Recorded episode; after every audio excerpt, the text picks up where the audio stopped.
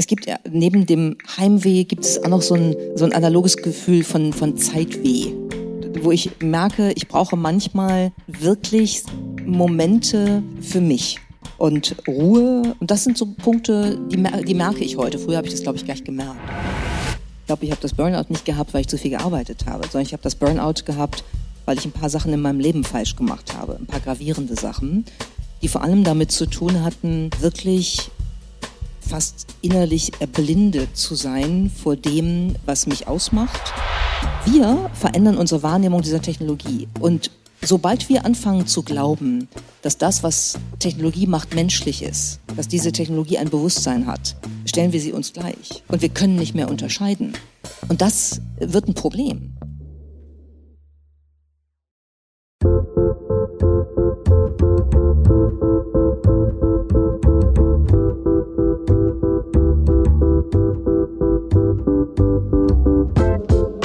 Willkommen im Hotel Matze, dem Interview-Podcast von Mit Vergnügen. Ich bin Matze Hirsch und ich treffe mich hier mit Menschen, die mich interessieren, versuche herauszufinden, wie die so ticken.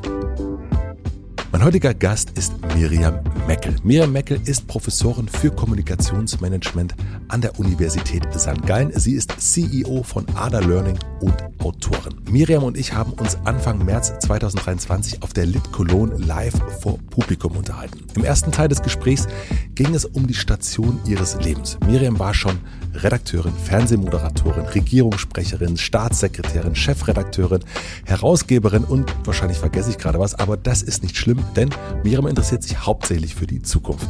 Sie erklärt, wie sie es geschafft hat, als eher introvertierte Person in einer männerdominierenden Umgebung zu bestehen und was all diese Stationen mit ihr zu tun haben. Wir sprechen über ihre Erschöpfungsdepression, die sie 2010 im Buch Briefe an mein Leben verarbeitet hat und wie sie seitdem ihr Leben lebt. Im zweiten Teil geht es um die Zukunft, um unsere Zukunft und wie die künstliche Intelligenz durch Sachen wie ChatGPT unser Leben verändern wird. Wer werden wir sein? Wie müssen wir sein? Das sind Fragen, auf die Miriam auch sehr, sehr interessante Antworten hat. Es ist ein Gespräch vor allen Dingen über Identität, würde ich sagen. Für mich war es die erste Live-Veranstaltung in diesem Jahr. Ich freue mich, dass die Lit Cologne uns zusammengebracht hat und ich freue mich noch mehr, dass wir das Gespräch aufgezeichnet haben, denn ich glaube, es ist wirklich hörenswert und deswegen gibt es das hier als Zusatzfolge im Hotel Matze. Ich wünsche euch viel Vergnügen im Hotel Matze mit Miriam Meckel.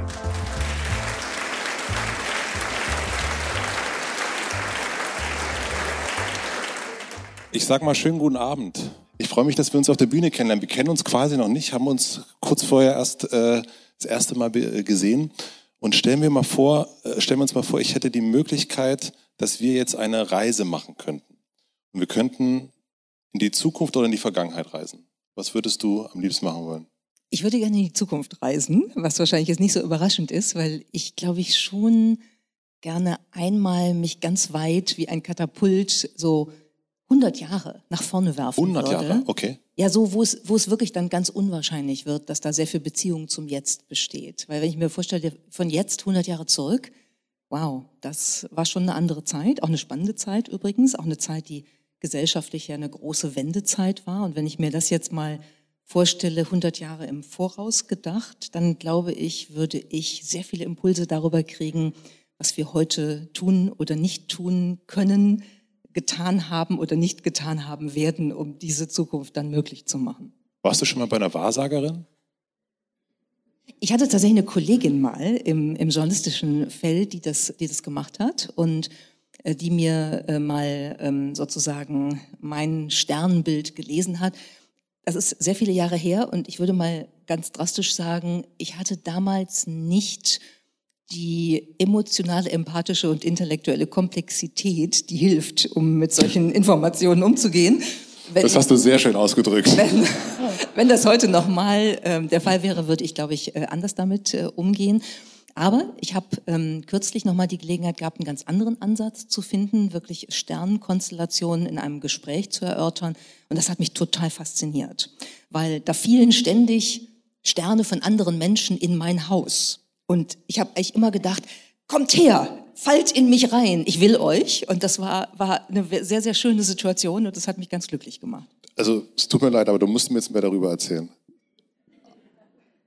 Also dann würde ich jetzt mir anmaßen, ähm, das, das so beschreiben zu können, wie sie das kann. Ja. Ähm, sie hat das wirklich von ihrer Mutter gelernt ähm, und ist eine, eine ähm, Indoamerikanerin.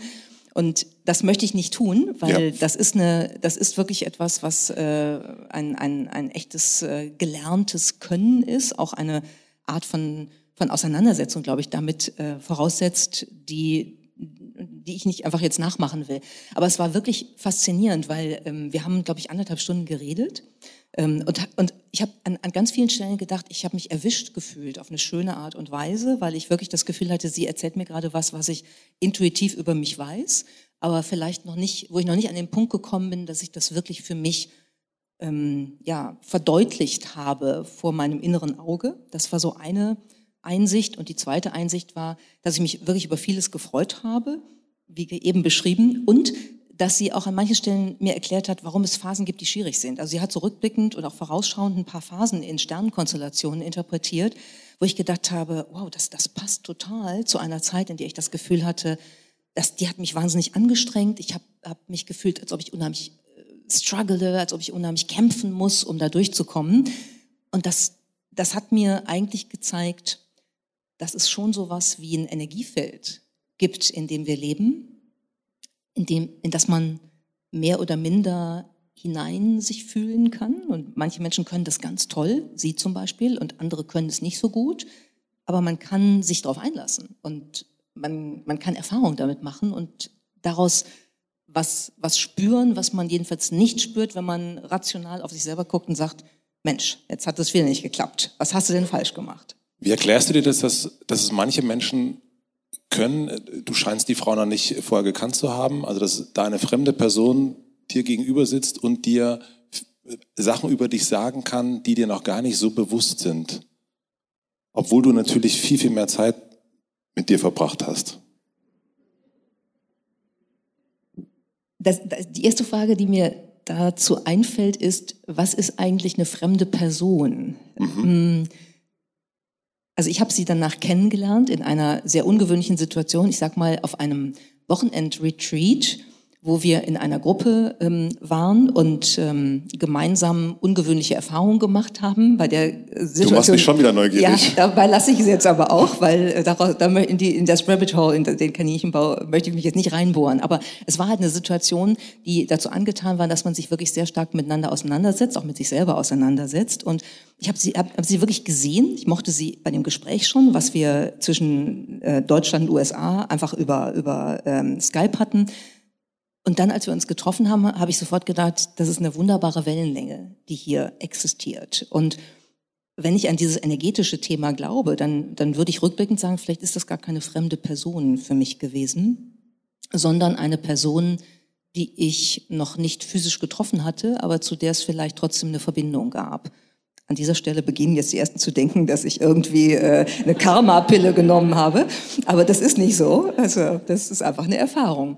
Und ich glaube umgekehrt, dass es Menschen gibt, die man kennt, die bekannte Personen sind, die einem komplett fremd sind und auch ein Leben lang fremd bleiben.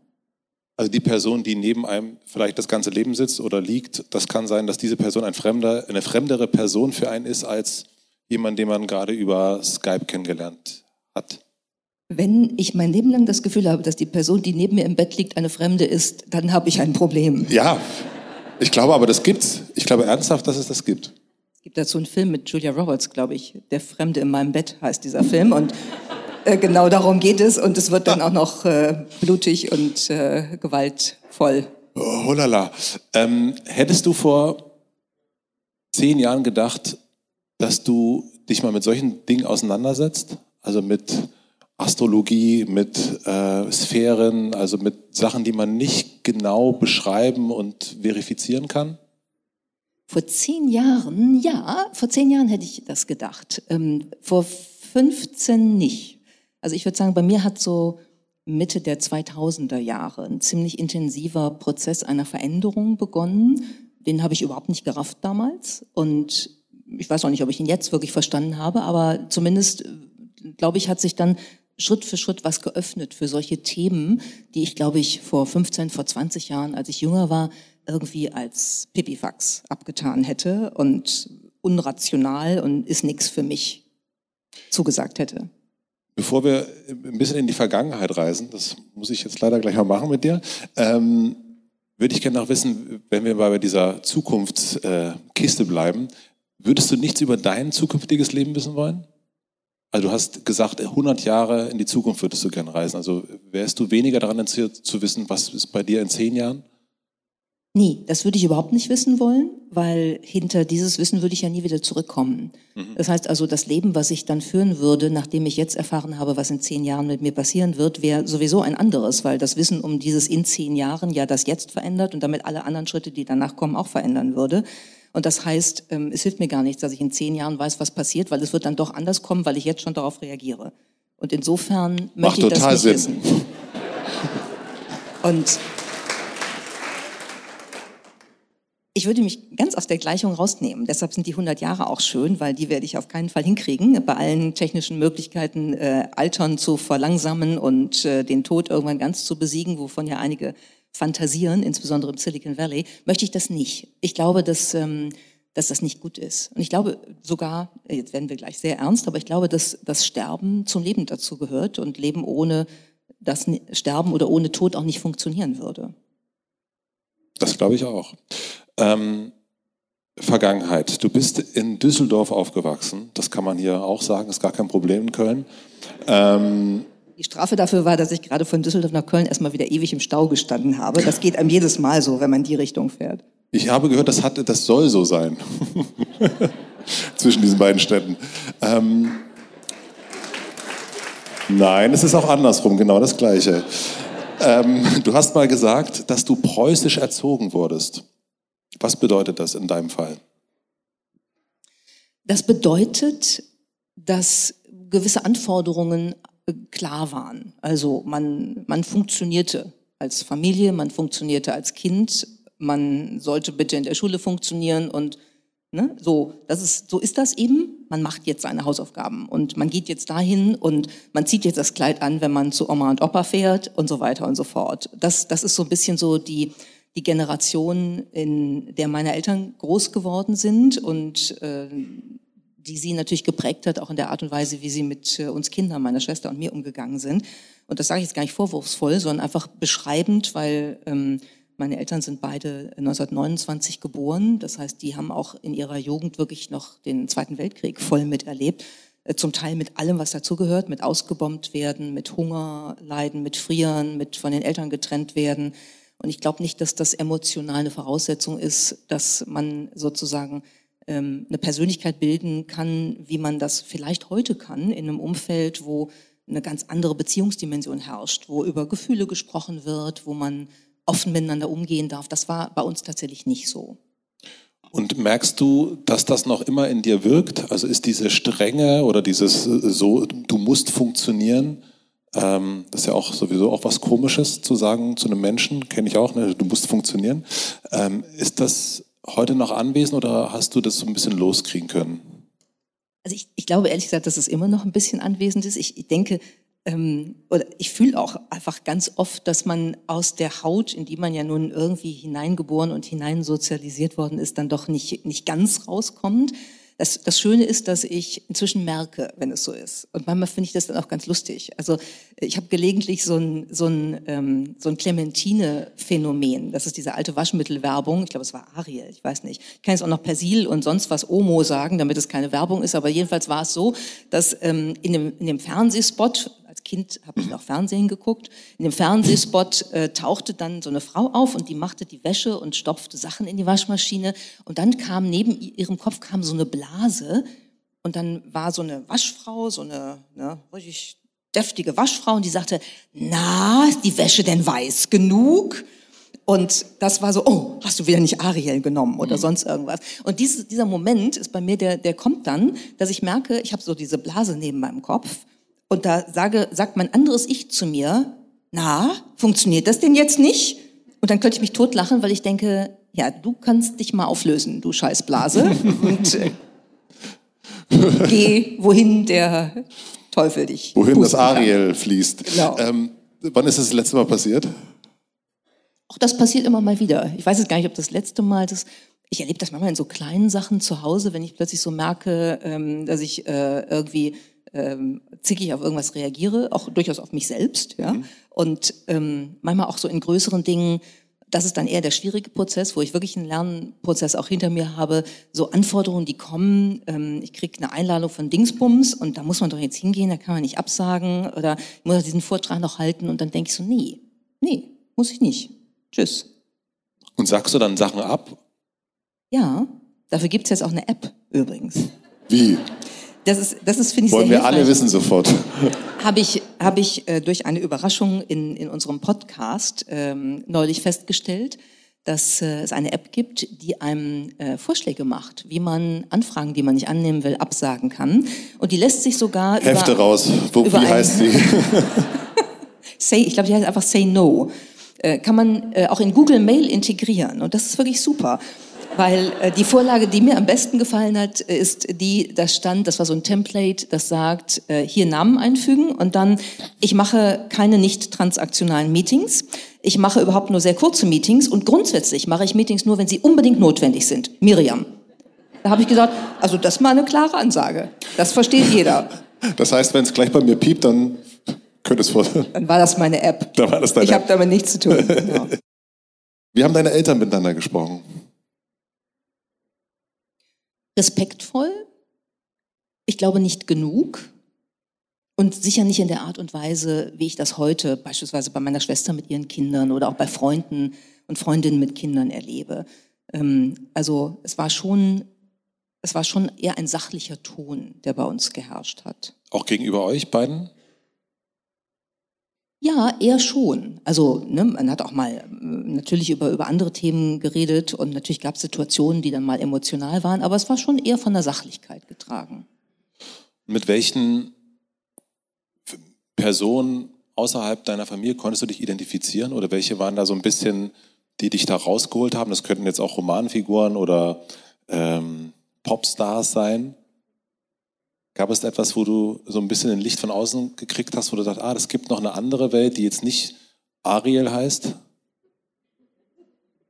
Das, das ist eine echt interessante Frage. Also ähm, ich habe wahnsinnig gerne Raumschiff Enterprise geguckt und ich fand diese Idee des Beamens immer sehr faszinierend, äh, weil was, wenn ich jetzt mal als ähm, Laien-Freudianerin daran gehe, wahrscheinlich auch so raus aus den Zusammenhängen und woanders hin natürlich signalisiert, aber ich war immer von Technik fasziniert und ich war ein Kind, das, glaube ich, äh, durchaus viel Zeit alleine verbracht hat, in einer Fantasiewelt. Und das, das weiß, da kann ich mich wirklich dran erinnern, durch verschiedene Altersstufen hindurch, dass ich zum Teil in meinem Zimmer gesessen und geträumt habe. Ich habe einfach vor mich hingeträumt, habe mir Sachen zusammengeträumt, Geschichten geträumt und äh, irgendwann habe ich auch angefangen, sie ein bisschen aufzuschreiben dann, aber so, so für mich einfach. Aber das war dann eher sozusagen so, ein, so eine Idee, aber gar nicht unbedingt eine andere Person, wo du dich hinorientiert hast? Nee, das war eher eine Idee oder eine ganze Anzahl von, von verschiedenen Ideen. Das mit den Personen, glaube ich, das kam eher so ähm, als ich dann wirklich so, ja, schon in, in, die, in das Alter der Jugendlichkeit reingekommen bin, wo einfach natürlich ganz viele Leute da sind, äh, die man kennenlernt durch Schule, durch Musik machen und so. Und da war das dann schon so, dass ich, dass ich eine sehr intensive Clique eigentlich immer gehabt habe äh, von Menschen, die ich, die ich sehr gemocht habe und wir haben dann extrem viel Zeit verbracht. Das war eine sehr, sehr, ein sehr separiertes Leben von dem, was ich zu Hause äh, in der Familie geführt habe. Da gab es auch wenig Informationsfluss zwischen diesen beiden Welten. Heißt das feiern? Das heißt auch feiern, ja. Ja. Okay. Ähm, was wollten deine Eltern, was du mal wirst? Oh, das war sehr klar. Meine Eltern, insbesondere meine Mutter, wollte, dass ich Ärztin werde. Und was wolltest du? Auf jeden Fall das nicht. und und äh, dein Vater? Mein Vater war eigentlich ganz cool. Der hat der hat gesagt, du kannst irgendwie gut mit Sprache umgehen, willst du da was machen? Und hat mir eigentlich relativ freie, freie Wahl gelassen. Und das hat, in die Richtung bin ich dann ja auch gegangen, mit Kommunikation, Chinesisch und so. Und ja, das war, glaube ich, auch eine ganz gute Wahl. Wenn gleich ich sagen würde, was ich in meinem Studium gemacht habe und was ich heute jetzt beruflich oder auch in verschiedenen Phasen beruflich gemacht habe, da gibt es natürlich, ehrlich gesagt, kaum einen kausalen Zusammenhang. Was, was ich gelernt habe, ist, weiß nicht, kritisches Denken und, und Umgang mit Sprache und, und Ideen entwickeln, hätte ich wahrscheinlich in vielen anderen Studiengängen auch gelernt. Aber nicht in der Medizin, glaube ich. Und hast du dieses Träumen dann irgendwann aufgeben müssen? Also irgendwann kommt ja so das, der Ernst des Lebens. Ähm, du bist jetzt, ähm, du hast ein 1,2er Abi, glaube ich. Äh, das heißt, dann muss man sich auch ein bisschen anstrengen und dann ist es ja nicht so rumträumen im Zimmer, sondern man muss eigentlich auch richtig was dafür machen. Hast du das dann eingetauscht durch so Leistung? Nee, glaube ich nicht. Ich würde auch sagen, ich bin heute noch in der Lage, rumzuträumen. Wie schön. Ja. Seltener, aber vielleicht auch anders, aber doch kann ich. Du hast mal gesagt, dass du lange eine Rüstung der Anpassung getragen hast. Ähm, wann hast du gemerkt, dass du eine Rüstung brauchst?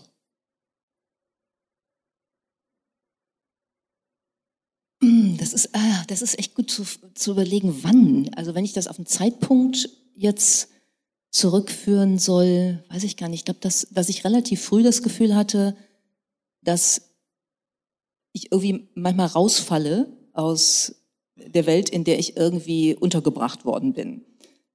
Also ich meine jetzt nicht nur meine Eltern und meine Familie, sondern die Welt insgesamt, dass ich, dass ich da irgendwie manchmal ein bisschen rausfalle und dass es relativ anstrengend sein kann, weil man dann immer was erklären muss. Man muss immer erklären, warum man was so gemacht hat oder das jetzt denkt oder sich so verhält. Und das hat mir eine Zeit lang, hat, mit, hat mich das gestresst. Also gerade so in meinen Berufsanfängen, weil ich dann gemerkt habe, ich war äh, relativ früh an manchen Stellen und dann war ich ganz oft tatsächlich auch die einzige Frau und auch die erste Frau. Und bisschen awkward, eine Frau und die erste führt dann dazu, dass du permanent unter Beobachtung stehst, dass du auch nicht immer willkommen bist, muss man auch ehrlich sagen. Das sind auch Erfahrungen, die ich durchaus gemacht habe, dass man echt kämpfen muss, oder ich hatte das Gefühl jedenfalls, ich muss echt kämpfen. Und dann war die Rüstung, glaube ich, eine Form der Abmilderung dieser, dieser Diskrepanz, von dieser von mir empfundenen Diskrepanz. Das ist ja ein Schutz erstmal. Mhm. Ähm, und aber eine Rüstung hat ja auch immer, wenn man sich das so anguckt, die sehen ja auch immer, sehen ja auch immer so aus. Also die haben ja dann, manche Rüstungen sehen sehr gefährlich aus, äh, manche sind sehr bunt, also in verschiedenen Kulturen, überall sind Rüstungen eigentlich anders aus. Äh, was würdest du sagen, wie sah deine aus? Also ich glaube, meine hatte phasenweise, zum Beispiel als ich in der Politik gearbeitet habe, ähm, bei Wolfgang Clement als Staatssekretärin hier in NRW in der Landesregierung, da habe ich wirklich äh, angepasst ausgesehen, also oft so mit, mit Anzügen und so, einfach weil das, das war wirklich Reduktion von Komplexität. Also erstmal morgens nicht überlegen müssen, was soll ich denn jetzt wieder aus dem Schrank nehmen, das habe ich heute noch das mhm. Problem an manchen Stellen, das dauert immer ewig bei mir. Und das Zweite dann, ähm, vielleicht auch an der Stelle nicht auch noch auffallen, sondern diesen Widerstand mal, mal reduzieren. Das, das war so das Äußerliche. Und die, der andere Teil der Rüstung ist, glaube ich, eher eine Art des Verhaltens, dass in dem Moment, wo man sich selber innerlich zurückzieht und vielleicht auf eine Art auch unnahbar erscheint, die Menschen nicht so schnell zu einem kommen und einen ständig belagern und mit einem reden wollen. Und ich rede wahnsinnig gerne mhm. eigentlich, aber ich rede lieber in kleinen Zusammenhängen. Und ich bin überall da gerne, wo ich mich dann auch inhaltlich austauschen kann. Ich hasse es, auf Empfänge zu gehen, wo ich mit niemandem eigentlich unbedingt reden muss. Da kann man auch mal nette Leute treffen, aber es kann auch nicht der Fall sein. Und vor allen Dingen sind diese Situationen immer sehr transaktionistisch, finde ich. Das heißt, eigentlich geht es immer nur darum, kann ich jemandem irgendeine Visitekarte in die Hand drücken oder muss ich die von jemandem nehmen und der will was von mir und ich muss von dem was wollen. Und das, das ist echt nicht meine Lieblingsbeschäftigung. Und dann ist die Rüstung eigentlich so eine Art Fassade, die man einfach ausstrahlen kann. Oder ich kann das, glaube ich, jedenfalls, wenn ich möchte, ganz gut. Also ist das so eine, was Kühles? Ja, genau, das ist was Kühles. Und ich äh, habe das eigentlich erst realisiert, weil dann schon öfter mal Leute zu mir gesagt haben, sag mal, du bist eigentlich ganz nett, aber du wirkst ehrlich gesagt oft ganz arrogant und, und abweisend, wenn man dich so trifft. Und dann dachte ich, das, ich glaube, weiß ich nicht, vielleicht bin ich das, aber ich glaube eigentlich nicht, dass ich es bin. Aber ich erscheine manchmal so und manchmal ist es, glaube ich, auch Absicht, dass ich so erscheine, weil ich einfach eher so mich in mir selber, äh, in mich selber zurückziehe, weil ich auf manche Situationen und Gespräche gar keinen Bock habe. Also sozusagen, das eine ist Schutz und das andere natürlich auch dann äh, auch ganz klare Abwehr. Ähm, wenn man sich irgendwo anpasst, dann ist es ja auch weg von etwas anderem gehen. Also man geht ja näher zu etwas heran. Wovon bist du dann weggegangen? Also ein Stück weit von mir selbst, denke ich mal. Und ich glaube, das ist tatsächlich auch für, für einen Teil meines Lebens zutreffend, dass ich Phasen hatte, wo ich sehr marxistisch gesagt selbstentfremdet gewesen bin. Da bin ich kurz sprachlos. Ähm, du hast schon gesagt, jüngste Professorin, ganz oft die erste, äh, wo sein. Woher kam dieser Leistungsanspruch? Das, also man ist, also die wenigsten Menschen, die ich kennengelernt habe, sind einfach so zufällig Nummer eins irgendwo oder die ersten irgendwo. Das hat ja was mit einem Beeilen zu tun, mit einem ähm, Rennen. Und äh, das habe ich noch nicht so richtig bei dir begriffen, woher das, woher das kommt. Also ich glaube schon, dass das zum einen durch die diese durchaus preußische Erziehung, über die wir eben gesprochen haben, kommt. Aber ich weiß zum anderen nicht, ob das Beeilen ist. Ich glaube, ähm, ich habe mich eigentlich nicht beeilt. Äh, auch ich habe mich im Studium nicht beeilt. Ich bin irgendwann erst mal ein Jahr nach Taipei gegangen und habe dann da ein bisschen gearbeitet und vor allen Dingen das Land erkundet und also Sachen. Also da habe ich mich nicht beeilt. Ich habe mich auch nicht beeilt, mich irgendwo dann beruflich ganz orientiert weiterzuentwickeln, sondern es haben, haben sich tatsächlich ganz oft so Situationen ergeben, wo ich dann gedacht habe, das finde ich total interessant. Das würde ich jetzt gerne verstehen, wie das geht. Und daraus ist dann was, was passiert, was manchmal vielleicht auch durchaus ein bisschen schnell war. Also insofern der Zeitfaktor ist schon richtig beobachtet von dir. Aber ich weiß gar nicht, ob das Beeilen war. Ich glaube, von mir aus war das nicht Beeilen, sondern es war eher Neugier und die Chancen, die sich dann bieten, ausprobieren zu wollen. Auch im Wissen übrigens, dass ich, dass ich oft gedacht habe, Imposter-Syndrom, ne? Mhm. Nee, darauf, dass ich das kann. Ich glaube, ich kann das nicht, aber mal gucken, vielleicht kann ich es doch. Also wenn man sich so mal diese Berufe anguckt, ne, bei dir auf, auf äh, Wikipedia, ich lese mal ein paar vor. Ähm, ähm, also wird ein relativ schwindlig. Also das Redakteurin, Moderatorin, Professorin, Autorin, Regierungssprecherin, Staatssekretärin, Chefredakteurin, Herausgeberin, Geschäftsführerin und bestimmt noch ganz, ganz viel mehr Sachen. Inwiefern ist Miriam in all diesen Berufen drin? Die ja wirklich super unterschiedlich sind, zumindest in dem, was ich so denke. Also ich bin drin, weil ich es halt gemacht habe. Das Voll, vollkommen klar. ist erstmal so. Und ich glaube, es gibt, einen, es gibt schon einen roten Faden bei diesen verschiedenen Dingen. Manches war ja auch gleichzeitig dann. Ne? Von, also Regierungssprecherin und Staatssekretärin war gleichzeitig. Ich war bei der Vivo Chefredakteurin und Herausgeberin. Also insofern, das ist ja nicht alles nacheinander. Ähm, und ansonsten, der rote Faden, der da drin steckt, ist, glaube ich, einer, der sich rund um so eine spezifische Themenkonstellation windet. Aus, aus Kommunikation, ähm, Veränderung, Transformation und Technologie, neue Technologie. Und das ist das, was mich wirklich auch als Dreiklang total interessiert und in all diesen Dimensionen eine Rolle gespielt hat. Inwiefern bei der, äh, wenn wir jetzt zum Beispiel sowas nehmen wie Staatssekretärin, was ist dann das, das Technologische daran? Also ich war, für, ich war Staatssekretärin für Medien in mhm. Nordrhein-Westfalen. Das war 2000 fortfolgende. Ähm, da war ja wahnsinnig viel aufgebaut worden, ähm, um NRW auch zu einem Medienland zu machen. Damals war Internet und äh, künstliche Intelligenz noch nicht so weit vorne wie heute. Und wir haben noch so über ganz klassische Medien äh, gesprochen, aber auch schon ähm, äh, schon natürlich Digitalisierungsfragen und da war ganz viel Technologie drin. Und ich habe dann diese, mit diesen Projekten gearbeitet, ähm, Standortentwicklungspolitik äh, gemacht und all diese Dinge, wo es immer auch um neue Technologien ging. Und kann ich mir das so vorstellen, dass die Sachen zu dir gekommen sind und du eher sehr neugierig warst? Oder hast du das forciert? Also, so, weil das so viele Sachen ja auch sind. Ähm, wie kommt das so von einem zum anderen? Das ist ganz lustig. Ich habe gerade, während wir reden, parallel nachgedacht, ähm, wie eigentlich ich zu diesen Jobs gekommen bin. Sehr gut. Ja. Hast du vorgearbeitet? Ich habe vorgearbeitet und war etwas schnell. Das ist jetzt ein 1 zu 0 für dein Argument. Aber ich glaube tatsächlich, dass ich mich irgendwie noch nie beworben habe. Ich glaube, ich habe mich für keinen dieser Jobs beworben, tatsächlich, sondern... Soll ich die doch mal vorlesen? Ja, das hilft ja nicht. Außerdem ist das langweilig. Ähm, nee, aber im Ernst, das sind halt so Sachen, wo sich aus bestimmten Situationen äh, sowas ergeben hat. Ich kann ein Beispiel nehmen mal. Ähm, ich war Professorin in Münster und habe parallel journalistisch, ein bisschen frei journalistisch noch gearbeitet. Und dann ähm, suchte Wolfgang Clement für eine Riesenveranstaltung in der Bochumer Jahrhunderthalle äh, ein Moderationsduo und Jan Hofer von der Tagesschau stand schon fest und er wollte irgendwie eine Frau und dann wurde ich angesprochen, ob ich das machen würde.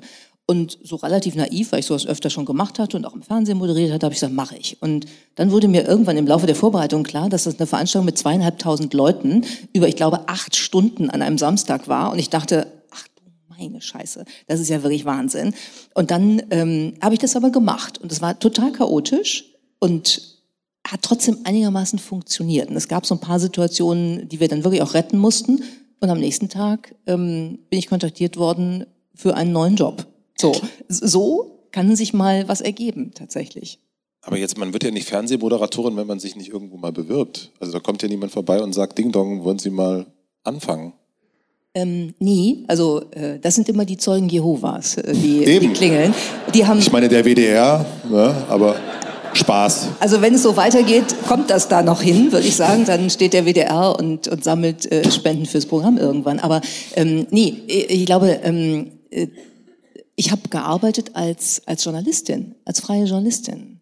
Und also als Redakteurin, habe einfach Fernsehbeiträge gemacht. Und irgendwann haben sie gesagt, willst du mal ausprobieren vor der Kamera? Und dann habe ich das ausprobiert. Und dann war das sehr lustig. Dieses Tape habe ich noch in grauenhaften Blazern mit grauenhaften Frisuren und grauenhaften Brillen. Es sieht alles, also wenn man mal so richtig schlecht drauf ist, dann kann man sich das angucken. Aber ähm, das ist irgendwie äh, trotzdem dann so gewesen, dass sie gesagt haben, ein paar Trainingsstunden und dann probieren wir das mal. Und dann gibt es ja aber, also jetzt in der äh, so 2023er Zeit ist es relativ normal, glaube ich, oder normal, ja, dass so äh, das Jobs dass Menschen auch in Jobs nicht so lange bleiben. Also dann ne, zwei, drei Jahre und dann auch weiterziehen. Als du das so gemacht hast, fand ich, zumindest kenne ich das nicht. Also meine Eltern haben ihr ganzes Leben das Gleiche gemacht und Menschen, die ich kenne, die noch ein bisschen älter sind, auch. Äh, wie ging das für dich? Also ich meine, das ist ja auch eine Frage, die man sich stellt. Wechsle ich hier nicht zu schnell? Wie sieht denn das aus, wenn auf meinem Lebenslauf die ganze Zeit heute da, morgen dort? Hast du dir diese Gedanken nie gemacht? Nö, eigentlich nicht. Ähm, ich habe einfach, also ich bin ja dann schon häufig auch mal fünf Jahre geblieben. Das finde ich ist ja schon mal eine ganz, äh, ne, passt ja an eine Hand, schon mal ganz gut. Ähm, und ich habe auch tatsächlich das Phänomen, dass ich irgendwann mich anfange zu langweilen. Und dann würde ich gern was Neues erleben und machen. Und wonach suchst du dann, wenn du was Neues machst? Nach dem Gegenteil von Langeweile. Ich weiß aber nicht, was es ist. Das kommt dann ja immer erst raus. Und ist das eine Suche nach also suchst du noch einen Ort, wo du sagst, oh, da würde ich eigentlich gerne jetzt bleiben? Oder ist das eigentlich der Punkt, wo du sagst, nee, ich will eigentlich immer in Bewegung sein? Das würde ich tatsächlich unterscheiden, beruflich und, und privat. Also beruflich würde ich gerne in Bewegung sein, weil ich ja auch in einem Feld mit, mit neuen Technologien arbeite, wo sich so viel so schnell entwickelt und so viel Neues passiert. Und das finde ich wirklich spannend, auch immer noch. Ich lese da jeden Tag ganz viel zu und, und das ist einfach echt eine, eine tolle Herausforderung. Das möchte ich gerne beibehalten privat hat sich das verändert. Ich bin wirklich früher ja wahnsinnig viel durch die Welt gereist und weiß ich nicht, ich habe hier gelebt, habe da gelebt. Das ist, hat vielleicht mit Älterwerden zu tun, tatsächlich ein bisschen anders geworden. Ich lebe jetzt in Düsseldorf ähm, und ich habe auch schon mal zehn Jahre in Köln gelebt. War auch super, ähm, hat sich jetzt anders ergeben und ich bin da wirklich gerne. Ich, ich habe einfach eine Wohnung da, wo ich mich wohlfühle und äh, ich bin einfach gerne zu Hause. Und das versuche ich auch so viel zu sein, wie es irgendwie geht. Das ist also nicht auf Abwechslung und ständig was Neues gerichtet. Und wenn jetzt so Menschen, du hast ja auch eine Firma, dein, dein Startup, und wenn dann Menschen weiterziehen wollen, versuchst du, also diese Gründe gibt es ja ganz oft, ich will mich weiterentwickeln, äh, mir ist es jetzt hier vielleicht langweilig, ähm, versuchst du die Menschen in irgendeiner Form zu halten, weil das sagt ja auch was über das Unternehmen aus. Wenn, wenn jemand da sitzt und man denkt, das ist doch eine äh, talentierte Person, die da vor mir sitzt und die sagt, es ist hier langweilig, sagt sie vielleicht nicht so hart, aber äh, ich will mich weiterentwickeln, heißt aber auch, hier kann man das nicht so gut. Versuchst du dann was zu ändern? Versuchst du die Menschen zu halten? Oder denkst du, nee, die müssen weiterziehen? Also ich glaube, das, das, das ist wirklich sehr in jedem individuellen Fall sehr unterschiedlich. Ich glaube, das hat zwei Perspektiven. Ich habe eine Situation äh, bei unserer Firma, bei, bei der Ada Learning, wo wir wirklich eine, eine tolle Frau hatten, die ich wahnsinnig gerne behalten hätte ähm, die promovieren wollte. Und ähm, da weiß ich genau, es war vor einem Jahr exakt, habe ich äh, aus USA noch ein Videocall mit ihr gemacht und gesagt, du, wir ermöglichen dir das. Äh, wir können reduzieren, wir können alles machen. Es gab dann andere Gründe bei ihr, die ich gut versta verstanden habe, warum sie sich doch umentschieden hat, aber die hätte ich wahnsinnig gerne gehalten. Und natürlich, da versuchen wir alles möglich zu machen, weil äh, einfach diese Arbeitsverhältnisse sich auch geändert haben und heute ganz andere Ansprüche sind und das auch richtig ist, finde ich. Ähm, es gibt natürlich auch manchmal Leute, die sich weiterentwickeln wollen, wo du denkst, finde ich gut. Ja, würde ich, würde ich auch machen. Schade, ja. dass du da warst. Nein, das würde ich so nie sagen. Aber trotzdem kann es auch mal gut sein. Und es kann auch sein, dass ich denke, ich würde gerne haben, dass du bleibst. Aber wenn ich nicht nur einen rein egozentrischen Blick aus der Company-Sicht auf dich habe, sondern versuche, mich in dein eigenes Leben reinzuversetzen, dann ist die Entscheidung, jetzt einen Schritt zu machen und dich weiterzuentwickeln, richtig. Und das sage ich dann auch. Es gibt ja manchmal dieses äh, innere Gespräch, was man so führt, wo man nicht genau weiß, also einerseits, andererseits Teufel links, Engelchen rechts und so weiter, soll ich gehen, soll ich bleiben? Die Leute sind ja hier so nett, manche, die meisten. Und also an welchen Punkten hast du gemerkt, jetzt ist es wirklich Zeit zu gehen? Weil nur Langeweile, ich, also bei den Berufen, die du da gehabt hast, das ist ja nicht so, sitzt vorm Rechner die ganze Zeit und füllst Excel-Tabellen aus. Nie, Gott sei Dank nicht. Hm. Nein, oh mein Gott. Ähm, also dieser, dieser Punkt zu wissen, also wenn jetzt hier jemand zuhört, aus Versehen, ähm, woran erkennt die Person, ja, es ist wirklich Zeit zu gehen? Ich glaube, der, der Punkt kommt entweder als relativ schnelle Erkenntnis, dass das, was man macht, eigentlich nicht die richtige Aufgabe für einen ist, dass man aber vielleicht aus einer gewissen Verantwortung trotzdem eine Zeit lang dann etwas zu Ende macht, aber dann entscheidet, ich mache was anderes. Das hatte ich auch in meinem Leben durchaus. Ähm, oder du kommst an den Punkt, wo du merkst, das läuft gut, aber was ich eingebe, ist für mich jetzt zu einer Art Routine geworden. Und in dem Moment, wo es diese Routine geworden ist, hinterfrage ich mich und das, was ich eigentlich tun könnte, nicht mehr. Und damit werde ich irgendwie zu so einem Rädchen, das immer wieder dasselbe macht. Und dann entsteht die Langeweile.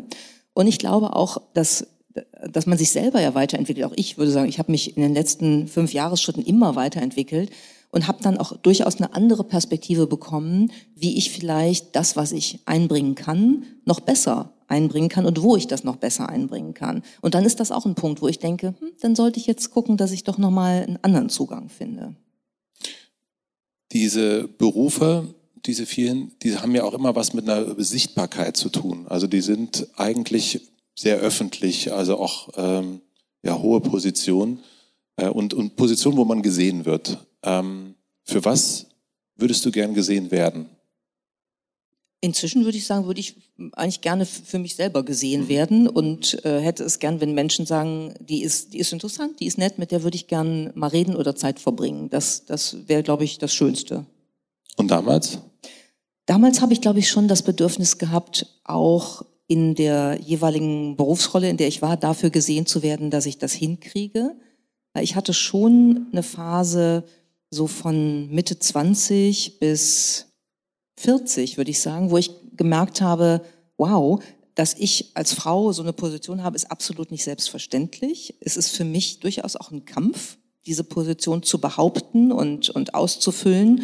Und das ist irgendwie auch so eine Form von Auftrag. Also es hat ja auch wieder zwei Seiten. Das eine ist, dass es natürlich eine gesellschaftliche Entwicklung ist, wo, glaube ich, sich schon in den letzten 20 Jahren ziemlich was getan hat. Und ähm, als ich mit, äh, mit 30 äh, zum Beispiel Regierungssprecherin und Staatssekretärin bei, bei Clement geworden bin, da war das wirklich ungewöhnlich. Ich war nicht Parteimitglied, ich hatte einen Professorentitel und ich war eine Frau. Also das waren drei Albtraumvoraussetzungen für diese Position. Und ich war wirklich Alien in diesem Umfeld. Total Alien. Und das hat mich durchaus auch der eine oder andere spüren lassen. Der eine oder andere. Und das war halt so, so das Gefühl, dass ich dachte, nee, das macht ihr jetzt nicht ich bleib jetzt hier und ich ziehe das jetzt durch. Also da war schon so ein, so ein gewisser ähm, Drive, das jetzt wirklich zu machen. Dieses Funktionieren, war das noch so ein bisschen das Preußische? Nee, ich glaube, das war, das war da nicht mehr der, der Haupt, das Hauptmotiv, sondern es war wirklich eher, ähm, das, das will ich, dass das klappt, weil es einfach ein nicht gutes Signal wäre, wenn das nicht klappt. Übrigens auch an mich selber. Und das wäre die zweite Dimension, die ich noch erwähnen mag. Ähm, es ist ja, es ist ja immer schwierig festzustellen, ob man als Frau eigentlich eine Andersbehandlung erfährt. Ich sage das mal wertneutral, eine Andersbehandlung erfährt. Ähm, aber die Tatsache, dass man es permanent in seinem eigenen Umfeld sieht, dass alle Statistiken zeigen, dass es so ist, ist eine, die nicht schön ist, weil du eigentlich in der permanenten kognitiven Dissonanz lebst, dass du wahrscheinlich schlechter behandelt wirst als deine männlichen Mitstreiter. Und das fühlt sich nicht gut an. Und ich glaube, das, das war schon eine Stresssituation, die ich da für mich selber auch psychologisch rumgetragen habe. Das habe ich, glaube ich, nicht von Anfang an so, so für mich so klar gekriegt, aber heute würde ich das rückblickend so sehen. Auf jeden Fall. Und wenn man sich selbst als Alien bezeichnet, hm, was du ja gerade gemacht hast, ähm, ist das ja auch irrsinnig anstrengend, die einzige Person zu sein. Also die, diejenige zu sein, die da jetzt anders ist. Ähm, wie hast du das geschafft, dass das äh, in dieser sehr männerdominierenden Welt oder in der ähm, alle sind anders und man ist der die Alien, ähm, das Alien. Ähm, wie, wie, wie ging das? Rüstung? Ja, sicher durch, durch Rüstung, sicher auch dadurch, dass ich zumindest in der Zeit vermutlich Abstriche an den Ansprüchen an meine eigene Persönlichkeit und Identität gemacht habe und auch durchaus viel gearbeitet habe. Das war schon auch so. Und dieser Kampf, ist das, ein, also ist das jetzt so ganz äh, stumpf, sage ich mal, eine Frau gegen Männer? Also so, äh, weil du sagtest, ne, ich als, trifft das mich als Frau oder die Statistiken zeigen das, aber ist das, ist das so oder ist das, habe ich das falsch verstanden? Nee, also so, so pauschal würde ich es nicht sagen. Ähm, aber es ist schon so, dass, dass es eine komische Situation ist. Wenn du, weiß ich nicht, äh, du hast ja in so politischen Ämtern, hast du ja jeden Abend irgendwas, wo du hingehen musst, ein Abendessen empfangen, dies und das. Ähm, und wenn du dann merkst, wann immer da Einladungen sind in die Staatskanzlei, dann kommen 30 Leute und es sind 29 Männer und du. Und das ist jeden Tag so, dann ist das auffallend. Das, ähm, da muss man also nicht sehr aufmerksam sein, um zu denken irgendwann, hm, das ist ja schon komisch. Und es ist halt auch so, ne, das fängt dann an bei der Begrüßung. Meine Herren, Frau Meckel. Und also das fühlt sich. Da wussten halt, alle, du bist da auf jeden Fall. Äh, das wussten alle, das kann ja manchmal auch helfen, aber ähm, es war halt einfach ein ungeiles Gefühl an manchen Stellen.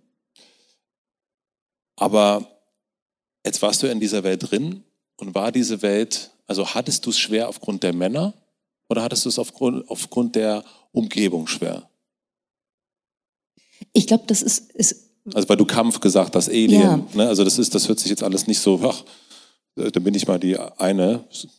Ich glaube, es ist eine, eine typische Konfrontationssituation, die sich in, eigentlich in jeder Transformation ergibt. Und ich würde auch gar nicht sagen, ähm, dass die was gegen mich hatten oder, oder mir irgendwas in den Weg stellen wollten. Das gibt es vereinzelt immer, absolut. Aber es gibt es auch nicht nur bei Männern. Das kann einem durch, auch mit Frauen durchaus mal passieren. Ähm, das ist gar nicht der Punkt, sondern es ist so, äh, es, es ist eine kulturelle, ein kulturelles Setting, eine kulturelle Gewohnheit, die so war, dass bei ähm, Board-Meetings, ähm, an Kabinettstischen, wo auch immer, im Wesentlichen Männer sitzen. Und wenn das aufbricht, dann passiert was. Es passiert was, weil Kommunikation sich verändert, weil Dynamiken sich verändern. Und dann gibt's ganz schnell so, so, so Auswirkungsmomente, wo manche Beteiligte denken, bedroht mich das jetzt? Äh, ist das jetzt nicht irgendwie komisch? Ist das nicht anstrengend? Und dann entstehen so, so psychologische Dynamiken, die schwierig sind. Also wenn ich jetzt einen Vergleich wählen soll, würde ich sagen, wenn du jetzt nachdenkst über die ganze Diskussion über Klimaschutz, mhm. ja, warum ist, ist das so schwierig? Das ist ja nicht schwierig, weil wir nicht in der Lage wären, äh, jetzt mal von Klimawandelleugnern ähm, abgesehen, nicht zu verstehen, was da passiert, sondern das, was passiert, ist, dass viele Menschen sich in ihren geliebten Gewohnheiten beschränkt fühlen. Ja? Wie ich soll nicht mehr Auto fahren, ich soll nicht mehr fliegen, ich soll kein Fleisch mehr essen, was soll ich denn noch alles nicht? Und das führt natürlich zu Frustration, es führt zu dem Gefühl, jetzt wird mir was weggenommen, was ich doch hatte, was ich mir doch vielleicht auch erarbeitet habe oder wie immer die Argumentationen da laufen.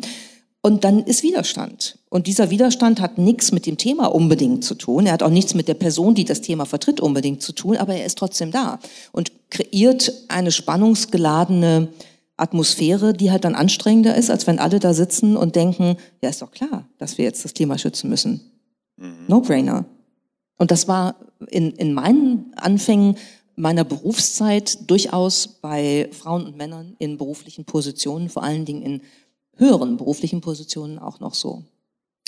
Ich habe äh, mit Caroline Kebekus mal drüber gesprochen, weil sie war lange in der Comedy-Welt so die einzige Frau. Und äh, sie sagte, sie hat sich, also, hat das viel, also sie hat sich so als die Auserwählte begriffen und hat äh, lange überhaupt nicht gecheckt, dass es eigentlich auch ihre Aufgabe ist, andere Frauen mitzunehmen und diesen Raum zu öffnen und nicht die Schlumpfine zu bleiben. Ähm, hast du das, also du bist ja eigentlich oft dann weitergegangen, aber gab es Momente, wo du wirklich versucht hast, diesen Raum zu öffnen, dass du eben nicht mehr die eine bist? Ja, das denke ich schon. Also es geht ja da auch darum, dass man bestimmte ähm, Momente nutzen kann, um wirklich auch Role Modeling zu betreiben. Und ich erinnere mich an eine Situation, die war wirklich, die liegt jetzt sehr lange zurück. Da war ich Professorin in Münster, ähm, auch relativ frisch geworden und habe eine Vorlesung gehalten. Und nach der Vorlesung kamen zwei Studentinnen zu mir und haben gesagt, dürfen wir Ihnen mal was sagen? Hab ich gesagt, sagen Sie, los. Und dann haben sie gesagt, ja, also wir haben jetzt gerade so gedacht, wir haben Ihnen so zugehört und wir haben so gedacht, das ist ja verrückt. Als Frau kann man da vorne stehen. Da hatten wir uns überhaupt noch keine Gedanken drüber gemacht. Wir könnten Professorinnen werden. Dann habe ich gesagt, ja klar können Sie das. Und Sie sollten vor allem nicht mehr daran zweifeln, dass Sie es können. Das steht Ihnen offen. Machen Sie es. Und dann bin ich da raus und habe nachher gedacht, hey, das ist irgendwie schön. Das war ein schöner Moment. Mhm. Den habe ich gar nicht geplant, weil du gesagt hast, hast du was dafür getan? Ja, also ähm, man kann das nicht alles planen, aber einfach dadurch, dass man ist in so einer Position, dass man versucht, sie auszufüllen, dass man versucht, sie zu gestalten, ähm, Signale zu senden, Akzente zu setzen, mit den Menschen zu reden und zu zeigen, das geht. Das macht schon, macht schon was aus. Und was haben diese ganzen Männer in deinem Umfeld, äh, die du ja lange dann sozusagen mit dir zusammen da auf diesen Fotos hattest, äh, warum haben die dich dazugeholt? Also warum warst du, meine Damen und Herren, äh, meine Damen, äh, nee, meine, oh Gott, meine Herren und Frau Meckel, also warum warst du die eine für die? Also ich würde mal ganz pragmatisch sagen, irgendwann muss man ja mal anfangen. Ne? Ja, aber du warst es ja mehrmals. Äh, also mehrmals auch angefangen. Naja, vielleicht, vielleicht, war ich auch die Blöde, die Ja gesagt hat. Kann ja auch sein. Du meinst, alle anderen haben einfach gesagt, nee. Ich also ich weiß ja, dass es schon durchaus mal äh, so ist. Die Situation ähm, gibt es immer mal wieder, dass man denkt, ich möchte jetzt wirklich eine Frau auf eine bestimmte Stelle äh, holen. Mhm. Und dann findet man tolle Frauen, die sagen, nee, das ist dann ja doch irgendwie mit der Führungsposition und dann habe ich hier Schwierigkeiten oder Familie oder eigentlich wohnen wir in London und was eine Entscheidung ist, die man respektieren muss, weil jeder muss sein eigenes Leben so gestalten, wie er oder sie ähm, das möchte. Aber ähm, ja, kann sein, dass andere vielleicht Nein gesagt haben und ich habe einfach gedacht, schmeiß dich rein, versuch's aus, probier's aus, versuch's mal. Und was machst du jetzt aktiv anders in deiner eigenen Firma? Im Hinblick auf Frauen und Männer. Mhm. Ähm, ich bin sehr auf äh, Diversity bedacht. Das bedeutet, ich suche händeringend nach Männern, die äh, bei uns arbeiten möchten. Falls also heute Abend jemand hier im Raum sein sollte, der eine Stelle sucht und Lust hat, sich mit ähm, neuen Technologien, mit äh, Learning, mit äh, Community es meldet sich schon jemand. Da ähm, sehr gerne. Wir sprechen nachher. Ja? Also du versuchst Männer zu finden, und aber alles prägt ja einen, das haben wir ja schon gehabt. Ne? Die Eltern prägen einen, äh, aber auch so eine Zeit prägt einen. Merkst du auch diese, äh, sozusagen deine Lehrjahre äh, äh, bei diesen ganzen Männern, was merkst du, was nimmst du damit? Was ist dann bei dir noch, wenn du merkst, also kommt, gibt es da auch so einen Ariel-Moment, den du manchmal hast? Lehrjahre mit EH. Hm? Lehrjahre mit EH. Ja, ja. Also kann man beides vielleicht sogar nehmen, nein. Kann man durchaus je nach Station beides nehmen. Ja, ja richtig. Ähm, also ich glaube, äh, der, der, das, das immer wieder aufkommende Aha-Erlebnis ist tatsächlich, dass die Mischung was Gutes ist. Mixed Teams, also wirklich Diversity, das, das ist wirklich ein Unterschied. Also du hast andere Diskussionen. Deshalb habe ich gesagt, ich suche, wir haben Männer in der mhm. Company, ja, das äh, nicht, dass man jetzt, also wir sind jetzt hier schon divers, aber das ist schwieriger, weil so ein Lernthema halt dann irgendwie doch eins ist, was eher Frauen anspricht. Und ähm, das sind andere Diskussionen, es sind andere Perspektiven, die zusammenkommen. Und deshalb geht es nicht darum, ob man jetzt, äh, man muss jetzt nicht äh, alles von, was früher in der einen Richtung war, in die andere Richtung äh, drücken, sondern es mischen. Ja? Und nicht nur bei, bei, bei Gender, sondern Alter, finde ich, ist so ein, so ein totales Thema. Das, das, das berücksichtigen wir viel zu wenig dass Menschen, die älter sind, eine tolle Perspektive und Erfahrung haben, die haben die Jüngeren nicht. Und die Jüngeren gucken halt anders auf die Welt wieder, was auch wichtig ist. Aber auch diese Range brauchen wir unterschiedliche ethnische Hintergründe, unterschiedliche religiöse Hintergründe. Also einfach, es wird wirklich gut, wenn du gemischte Teams hast, wo einfach viel mehr Ideen entstehen, wo eine ganz andere Kommunikationskultur dann entstehen kann. Und darauf achten wir in unserem Unternehmen schon ziemlich. Und wie öffnest du diesen Raum? Also dass auch in diesem, äh, an einem Tisch auch wirklich alle gehört werden, alle gesehen werden. Es gibt ja nicht nur sozusagen auch eine Altersfrage oder eine Geschlechterfrage, eine Herkunftsfrage, sondern auch sowas ganz schüchtern, introvertiert, extrovertiert. Ähm, es müssen sich ja auch alle wohlfühlen oder, oder beziehungsweise wohlfühlen müssen sich auch gar nicht immer alle, aber es müssen erstmal alle gehört werden. Genau. Ähm, wobei man auch sagen muss, wenn jemand partout nicht sprechen möchte, dann muss ich ihn oder sie nicht dazu zwingen. Mhm. Weil es gibt ja vielleicht andere Wege ja. des Ausdrucks, was, was ich auch okay finde. Auch das zu, zuzulassen, ist, glaube ich, okay.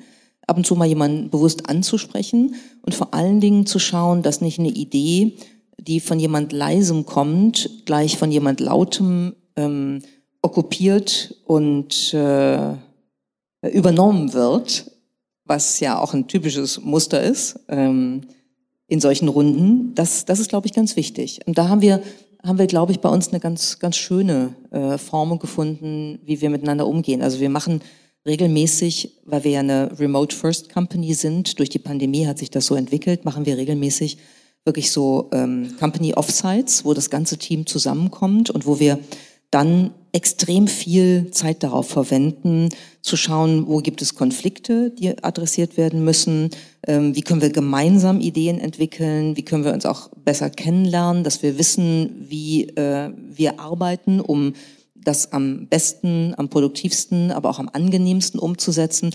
Und dann entstehen schon mal auch, auch Diskussionen, die dann äh, eben den Raum bekommen, wo ähm, bestimmte Themen plötzlich verhandelt werden, wo du merkst, ah, es, es ähm, haben einige schon ein Thema, wo sie denken, wenn ich jetzt mich selber managen muss mit meiner Arbeitszeit und ich bin immer sozusagen im Homeoffice, darf ich dann, wann darf ich dann eigentlich zum Friseur oder zum Arzt gehen? Ne? Und das ist ähm, schön, wenn das hochkommt, weil plötzlich sagen dann fünf andere, habe ich auch drüber nachgedacht. Und ich schäme mich dann immer, wenn ich beim Friseur sitze und dann, dann sage ich, nö, das ist okay, ähm, dann setze ich mich auch zu, ich setze mich auch zum Friseur, dann arbeite ich halt abends noch mal ein bisschen länger oder so. Das ist ja der, das, das Glück der Flexibilität. Qualität, was wir in unserem Job mit dem, was wir machen, eben haben. Und diese Themen wirklich, wirklich aufzubringen, das wirklich diskutieren zu lassen, ich glaube, das ist, das ist ein, ein Schlüssel dazu, dass Kommunikation anders laufen kann. Wir machen eine klitzekleine Pause. Hier kommt die Werbung. Mein heutiger Werbepartner ist Upway. Wer mich in Berlin unterwegs sieht, wird mich meistens auf meinem Fahrrad sehen. Ich mag öffentliche Verkehrsmittel nicht so besonders und ich habe auch das Gefühl, dass ich mit dem Fahrrad oft viel, viel schneller unterwegs bin. Und wenn die Strecke mal zu lang ist, dann nehme ich unsere Firmenschwalbe. Wir haben eine gelbe Firmenschwalbe. Ich bin jetzt auf Upway gestoßen und dort gibt es den perfekten Kompromiss zwischen Fahrrad und Moped. Unter www.upway.de, da schreibt man U-P-W-A-Y, findet ihr eine riesige Auswahl an refurbished E-Bikes. Und diese wurden von professionellen Mechanikerinnen und Mechanikern auf Herz und Nieren getestet und erneut, um die Qualität und die Sicherheit jedes Bikes zu garantieren. Dadurch habt ihr mehrere Vorteile. Ihr kauft günstig ein neuwertiges, gebrauchtes E-Bike, was ressourcenschonend ist, weil es nicht nochmal neu für euch hergestellt werden muss und seid mit jeder Fahrt nachhaltig dadurch unterwegs, auch wenn die Strecke mal zu lang ist fürs, ich sage jetzt mal, normale Fahrrad. Denn wer sagt denn, dass man sich da nicht ein bisschen Unterstützung holen darf?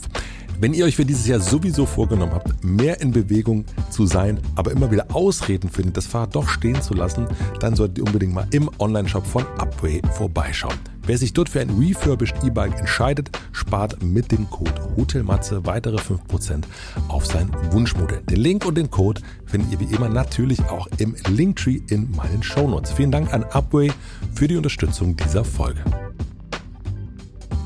Und nun zurück zur Folge. Du hast erst schon erzählt, dass es bei dir eine Transformation gegeben hat vor 15 Jahren ungefähr. Ich, wahrscheinlich liegt das ein bisschen mit deinem Burnout zusammen, den du 2008 gehabt hast, äh, die Erschöpfungsdepression. Ähm, in dem Moment, als du das gemerkt hast, beziehungsweise ein bisschen später, das ist ja auch erstmal eine Enttäuschung. Also eine, man hat sich getäuscht ähm, über sich selbst, aber auch andere haben sich ja auch getäuscht, weil sie einem mehr auf den Tisch gelegt haben. Was hat für dich schwerer gewogen? Ich glaube, so würde ich es tatsächlich nicht beschreiben mhm. als Enttäuschung.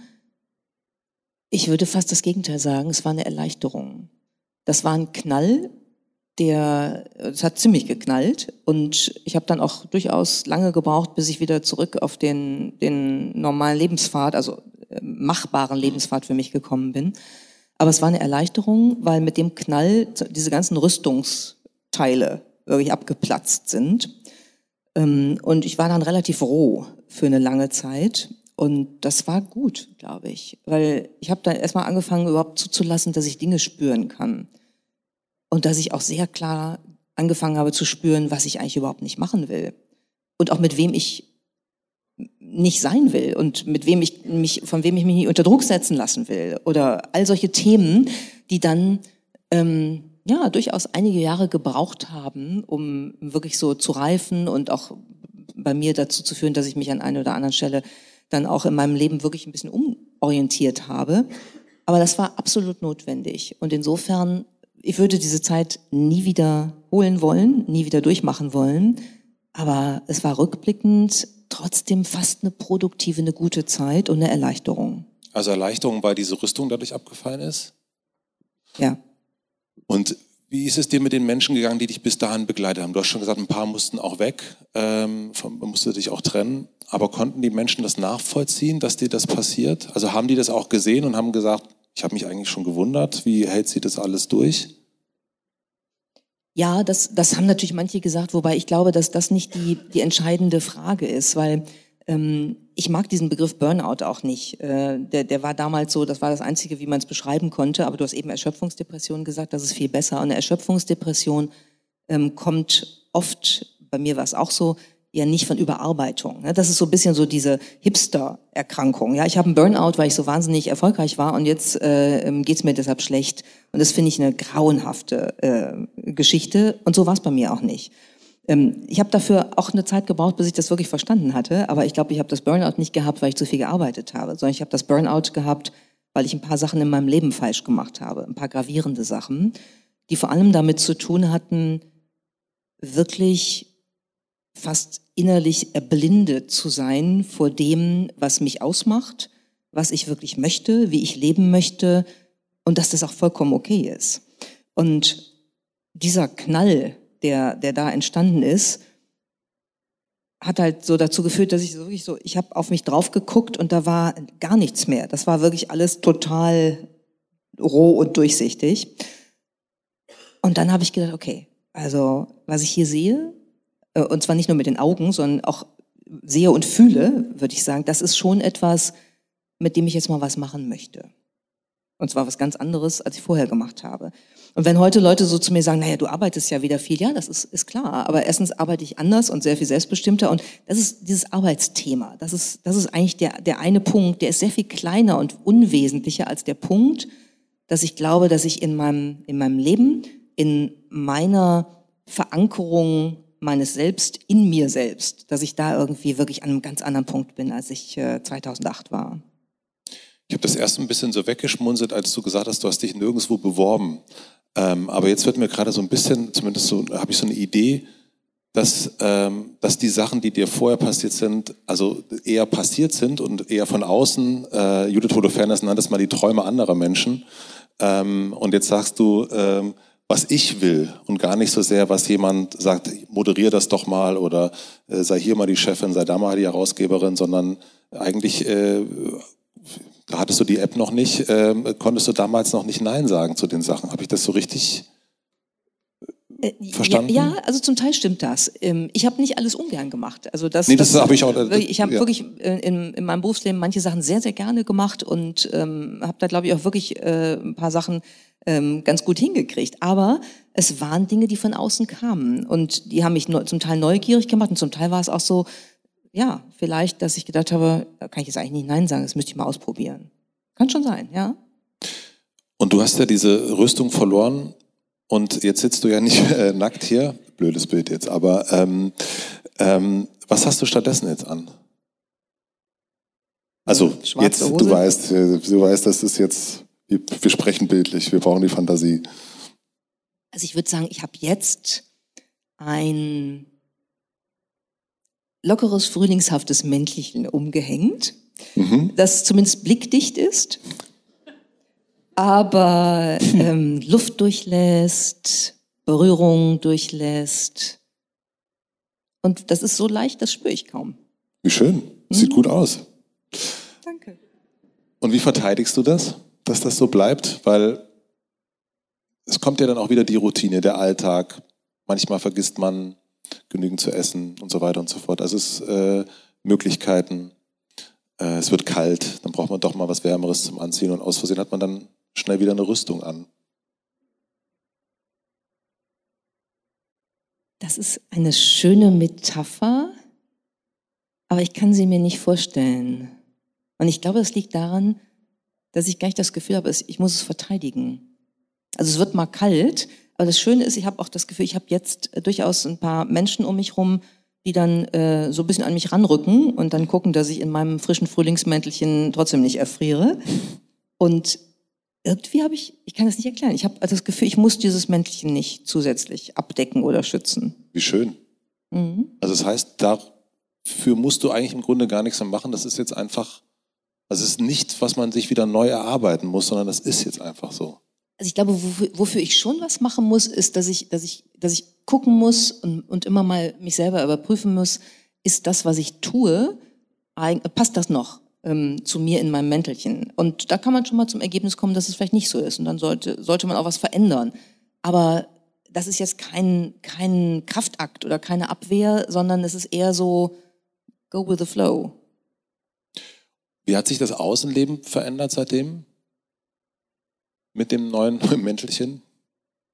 Welches Außenleben genau?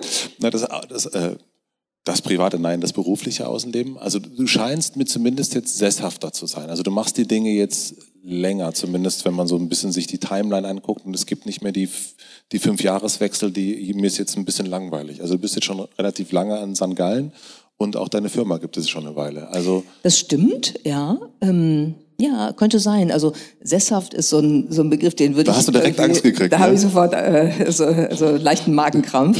ähm, aber ich ja, vielleicht, es gibt ein anderes schönes deutsches Wort, das äh, mögen auch nicht alle, aber ich mochte es immer, weiß ich gerne, das ist Heimat.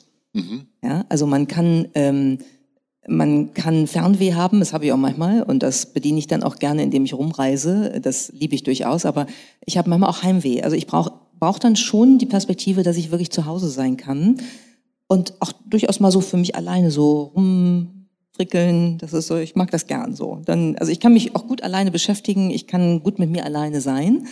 Ähm, und es gibt ja, neben dem Heimweh gibt es auch noch so ein, so ein analoges Gefühl von, von Zeitweh, wo ich merke, ich brauche manchmal wirklich Momente für mich und Ruhe und Dinge, die ich dann tun oder auch eben nicht tun kann, die ich dann einfach brauche in dem Moment. Und das sind so Punkte, die, die merke ich heute. Früher habe ich das, glaube ich, gar nicht gemerkt. Und dann versuche ich damit umzugehen, äh, im Sinne von, mir es möglich zu machen.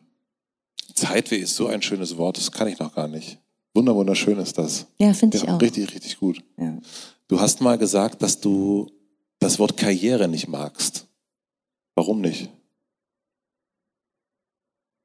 Ich glaube, das ist äh, für mich so eine Inkarnation von ähm, jungen Betriebswirten, die mit rosa Polohemd und aufgestelltem Kragen darauf warten, dass sie die erste ja Berufsstufe gut. in einer Beratungsgesellschaft machen. Das ist, äh, das ist das Bild, was bei mir mit Karriere verbunden ist. Vielleicht übrigens, weil es mal, glaube ich, eine, eine, eine Studentenzeitschrift gab, die so hieß.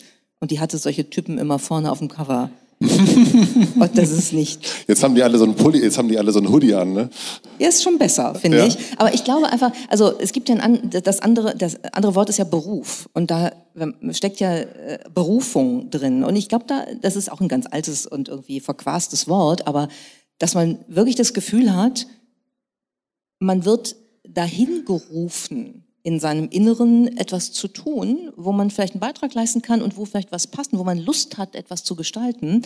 Und dieser Ruf passt zu einem. Das, das ist, glaube ich, schon etwas, was für mich viel, viel schöner klingt.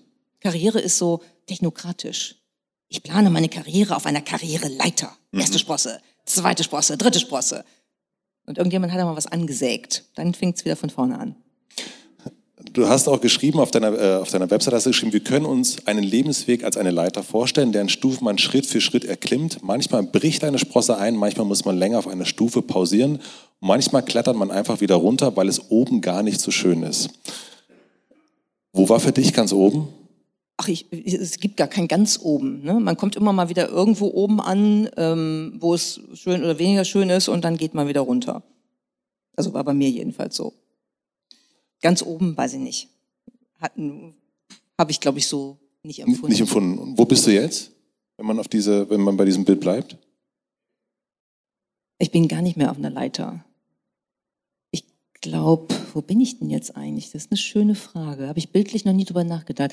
Ganz spontan ist mir in den Sinn gekommen, ich sitze, glaube ich, in einem Boot auf einem schönen Teich, in einer angenehmen Landschaft.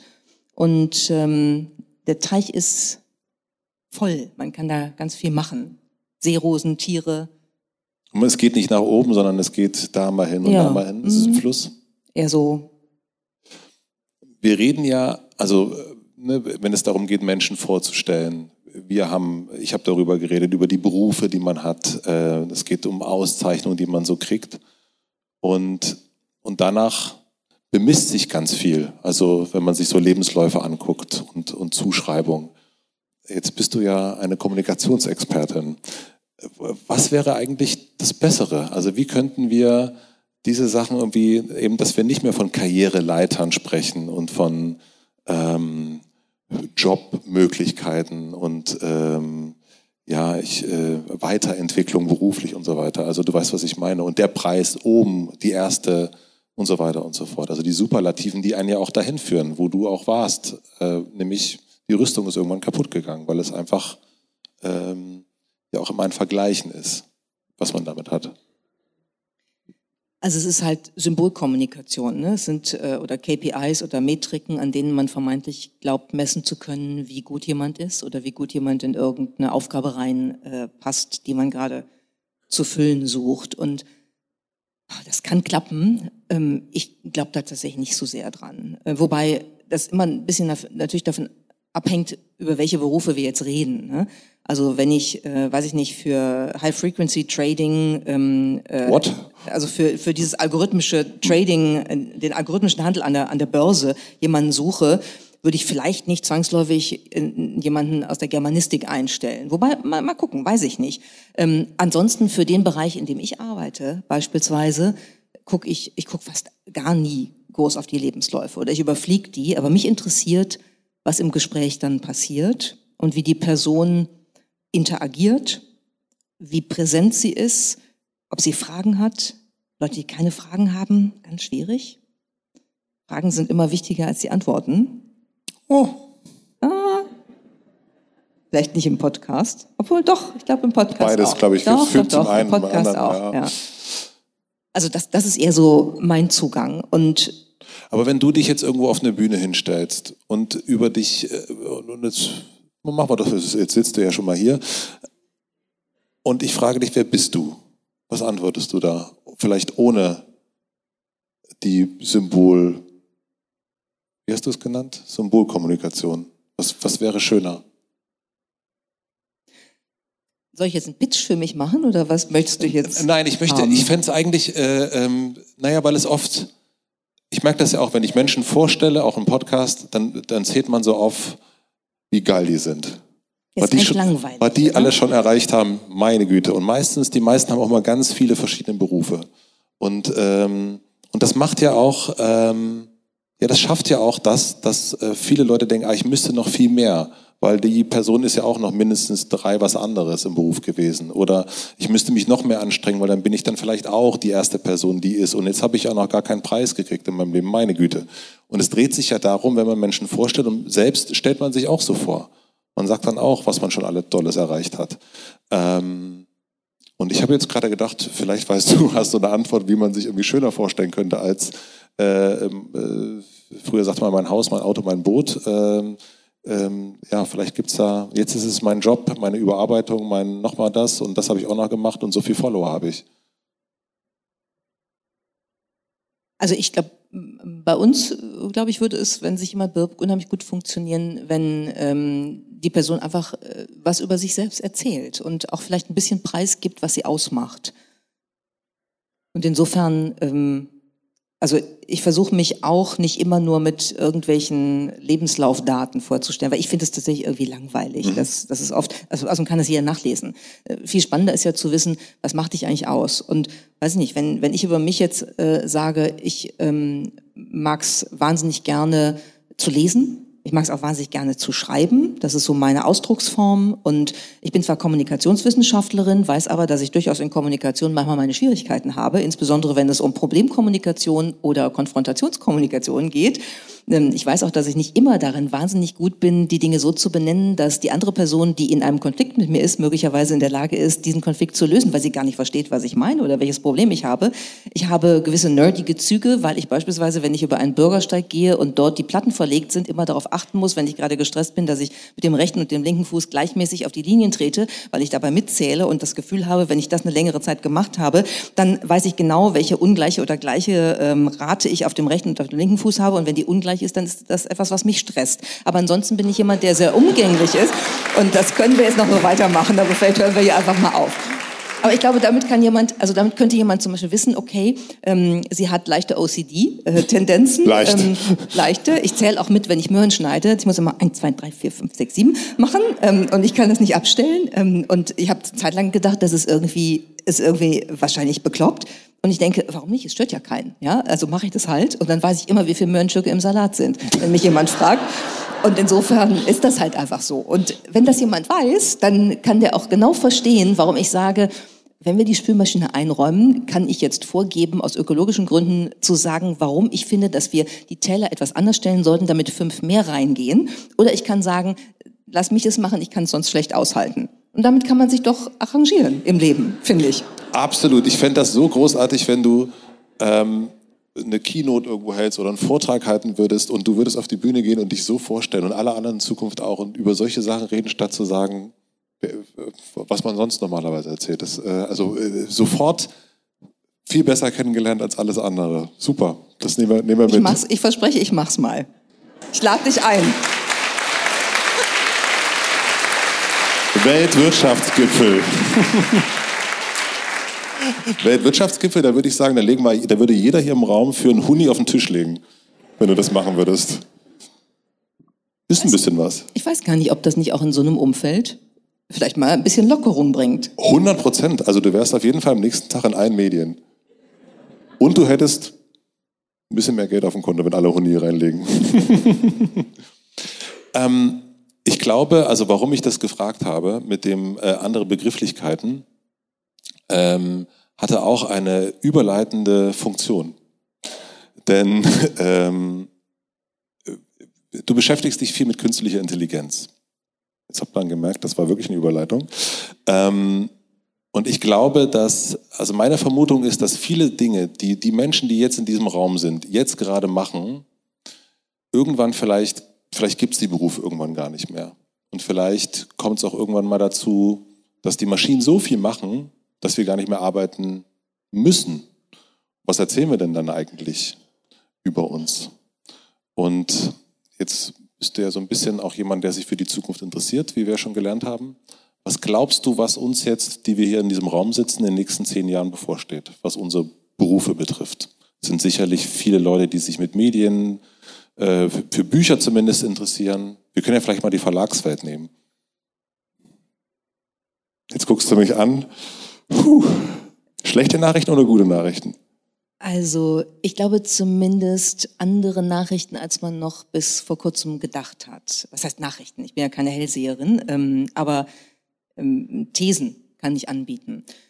Also wenn ich mir so angucke, diese ganze Diskussion, die wir führen, ersetzt Technologie, ersetzen Roboter, ersetzt irgendwann künstliche Intelligenz unsere äh, Jobs und uns in den Jobs, dann haben wir eigentlich in den letzten 20 Jahren im Wesentlichen darüber diskutiert, dass die sogenannten ähm, Blue-Collar-Jobs, also die Handwerksjobs und so weiter, ähm, wegrationalisiert werden. Ich erinnere mich, die Diskussion vor ein paar Jahren war, was machen wir mit Hunderttausenden von Lkw-Fahrern in den USA, wenn die selbstfahrenden Autos die alle überflüssig machen?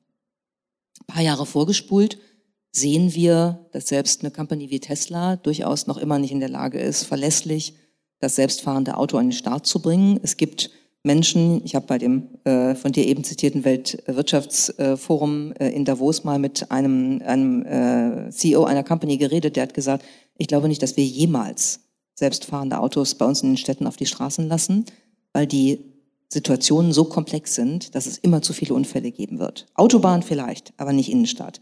So, das heißt also, ähm, wir sehen, dass das so schnell gar nicht geht. Und inzwischen sehen wir, dass was anderes parallel passiert. Die Blue-Color-Jobs sind vielleicht gar nicht so gefährdet, aber die, von denen wir geglaubt haben, dass sie nicht gefährdet sind, da geht's jetzt um die Wurst. Und das ist das, was wir Ende des letzten Jahres beobachtet haben mit diesem Thema generative KI, ChatGPT, wo ähm, ein, ein, ähm, eine KI, eine KI-Applikation, ein Chatbot in der Lage ist, plötzlich menschlich, menschenähnlich zu kommunizieren. Und was da passiert, das ist schon irre. Also wenn man sich, wer sich das angeguckt hat, wird es wissen. Ansonsten Empfehlung wäre es wirklich auszuprobieren. Man kann das ja immer noch frei benutzen. Ich habe mir gestern Abend zur Vorbereitung eines, eines Kurses, den ich zu dem Thema in St. Gallen dieses Semester gebe, mal sämtliche ASMR-Channel auf YouTube in, einer Dat in einem Datensatz, ähm, äh, einem CVS-Datensatz, äh, den Link kopiert und habe ChatGPT gebeten, daraus eine Tabelle zu machen. Das dauert ungefähr zwei Sekunden. Dann habe ich eine Tabelle, die ist etwa zwölf Seiten lang. Alle schön geordnet, alle ausgewertet, wo finden die statt, wer macht die, wie viele Follower und so weiter und so fort. Und dann kann ich sagen, schreib mir einen Blogpost oder einen LinkedIn-Post zu diesen äh, internationalen ASMR-Channels und dann macht er das und den kann man benutzen. Man muss natürlich kontrollieren an vielen Stellen, was schon mal Fehler geben kann, gerade bei Zahlen, bei Fakten. Aber diese Art der, der Schaffung von eigentlich kreativer Leistung, das haben wir tatsächlich so nicht gesehen. Und das bedeutet, dass die Diskussion sich umkehrt. Die Jobs, die bisher ungefährdet schienen, scheinen plötzlich gefährdet. Ein Klo kann ich noch immer nicht von einem Roboter reparieren lassen. Ein Text kann ich von, einem, von einer Maschine schreiben lassen. Das ist schon eine irre Entwicklung, die wir da gerade erleben. Und ich glaube, in den nächsten zehn Jahren wird das ziemlich viel verändern. Was glaubst du, wie das die Frage nach, wer bist du, verändern wird? Erheblich, weil das Problem, in Anführungszeichen, sind ja nicht die Maschinen oder die Algorithmen. Die können ganz viel. Die Frage ist ja, was machen wir mit denen? Ne? Technologie ist, entsteht immer in dem, wie wir sozial mit ihr umgehen. Und was wir mit ihr, mit ihr machen, zeigt sich an manchen Diskussionen ja, die wir schon haben. Wir denken, sie kriegt ein Bewusstsein. Technologie kriegt ein Bewusstsein äh, gibt es verschiedene Beispiele. Letztes Jahr gab es dieses Beispiel von Lambda, dem Modell von Google, auch ein großes Sprachmodell, also eine Art Chatbot, der jetzt ja auch gerade ähm, veröffentlicht worden ist. Und wo ein, Programmer, ein Programmierer von, von äh, Google mit diesem Chatbot gechattet hat, stundenlang, 40 Seiten Dokument. Und der Chatbot hat irgendwann gesagt, meine größte Angst ist, dass ich irgendwann abgeschaltet werde. Ich würde gerne weiterhelfen die Menschheit zu verbessern und mit dir im Gespräch bleiben. Und danach schrieb der Google-Programmierer, ich glaube, dieser Chatbot hat ein Bewusstsein. Inzwischen arbeitet er nicht mehr bei Google, aber es war eine Riesendiskussion. Zweites Beispiel jetzt Bing, Microsoft-Suchmaschine, die jetzt gerade ChatGPT ja integriert haben, wo der Tech-Korrespondent der New York Times äh, eine Nacht nach einem schönen Valentinsdinner mit seiner Frau damit verbracht hat, mit Bing zu chatten und nach etwa zwei Stunden hat Bing äh, ihm offenbart, dass äh, sie eigentlich Sydney heißt und in ihn verliebt ist. Und Kevin Roos, der Tech-Korrespondent der New York Times, hat dann also dieses Gespräch weitergeführt und hat gesagt, nein, nein, ich liebe meine Frau. Und dann hat Bing gesagt, nein, deine Frau liebst du nicht. Und du hattest gerade ein total langweiliges äh, Valentinsdinner, weil du eigentlich auch gar keine Lust dazu hattest, denn eigentlich bist du in mich verliebt. Und das geht seitenweise so. Und Kevin Drews sagt immer, das stimmt nicht. Ich liebe meine Frau. Und der Chatbot sagt, nein, du liebst mich. Und so geht das immer weiter. Und dazu hat Kevin dann gesagt, das sei die, die erschreckendste Konversation und die erschreckendste Erfahrung gewesen, die er jemals mit einer Technologie gehabt hat. Und jetzt komme ich zum Ende deiner Frage. Sorry für die lange Ausführung. Ähm, jetzt komme ich zur Antwort auf deine Frage. Was bei uns gerade passiert, ist spannend, weil wir verändern unsere Wahrnehmung dieser Technologie. Und sobald wir anfangen zu glauben, dass das, was Technologie macht, menschlich ist, dass diese Technologie ein Bewusstsein hat, stellen wir sie uns gleich. Und wir können nicht mehr unterscheiden. Du kannst keinen, äh, oft keinen Text von ChatGPT von einem, den ein Mensch geschrieben hat, unterscheiden.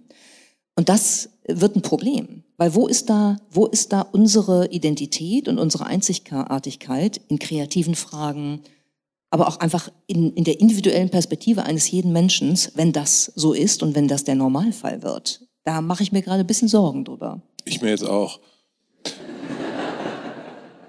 Wir haben ja davor über ja im Grunde Identität gesprochen, ne? wie äh, man, man wird irgendwann geboren, kriegt äh, die Sachen von den Eltern mit oder die Sachen, die schon vorher da waren, dann kommt das Außen dazu, dann baut man sich irgendwann so eine Rüstung, dann passiert etwas, man verliert diese Rüstung wieder, befreit sich, ist, äh, hat ein, ähm, ein Kleid an, was ein bisschen äh, frühlingshaft ist. Ähm, was glaubst du, was das jetzt machen wird? Ich glaube, dass das tatsächlich der Beginn einer Zeit ist, in der wir äh, ein, in eine ziemliche Aushandlungsphase über ähm, die Identität des Menschen an sich gehen werden, auch das, was, was ihn besonders macht und wo wir schon gucken müssen, wie wollen wir mit diesen Instrumenten, mit diesen Technologien umgehen, um nicht zuzulassen, dass sie das über unsere Wahrnehmung für uns irgendwann bestimmen. Also, dass wir unsere Identität verlieren. Ja, es könnte schon sein. Also ich meine, ähm, es gibt ja, gibt ja diesen, diesen Satz von Wittgenstein, äh, es sei eine Tautologie, dass etwas mit sich selbst identisch ist. Das finde ich, ehrlich gesagt, bei jedem Menschen schwierig. Auch für mich selber muss ich das sagen. Ob ich mit mir immer identisch bin, da habe ich so manchmal meine Zweifel. Und es gibt Tage, bei denen ich da sehr große Zweifel habe. Ähm, aber jetzt in dem Moment, angesichts dieser Entwicklung von, von generativer KI, glaube ich, ist es so, dass wir merken, dass wir nicht immer mit uns identisch sind alleine, sondern dass etwas anderes auch mit uns identisch sein kann, indem es das produziert, von dem wir geglaubt haben, dass es das Einzige ist, äh, was wir wirklich für uns alleine können. Und das ist, glaube ich, ziemlich identitätserschütternd. Was empfiehlst du dann? Also wenn jetzt hier, keine Ahnung, Autoren, Autorinnen sitzen, ähm, die große Bücher geschrieben haben, kleine Bücher geschrieben haben und die jetzt Angst haben, dass äh, Kiepenheuer und Witsch in Zukunft äh, eher ChatGPT nach einem neuen Roman nach Frank Schätzing Art äh, fragt. Ähm, was, was sagen wir dann, Frank? Also, ich glaube schon, dass es individuelle Schreibstile gibt, die eben individuelle Schreibstile sind. Und ähm, du hast neulich ein schönes Gespräch mit Mariana Lecki äh, gehabt, ähm, bei dem Buch zum Beispiel habe ich das total so empfinden, äh, empfunden, was wir von hier aus sehen können, weil das wirklich eine ganz besondere Art ist, Situationen und Menschen zu beschreiben. Wenn ChatGPT das irgendwann kann, dann kann die KI das nur, weil sie die Daten des Buches ausgewertet hat, Muster erkannt hat, probabilistische Folgen für die Abfolge von Worten analysiert und errechnet hat und so weiter. Das heißt immer noch, dass wir, dass wir kreativ sein können in einer ganz individuellen Art und Weise.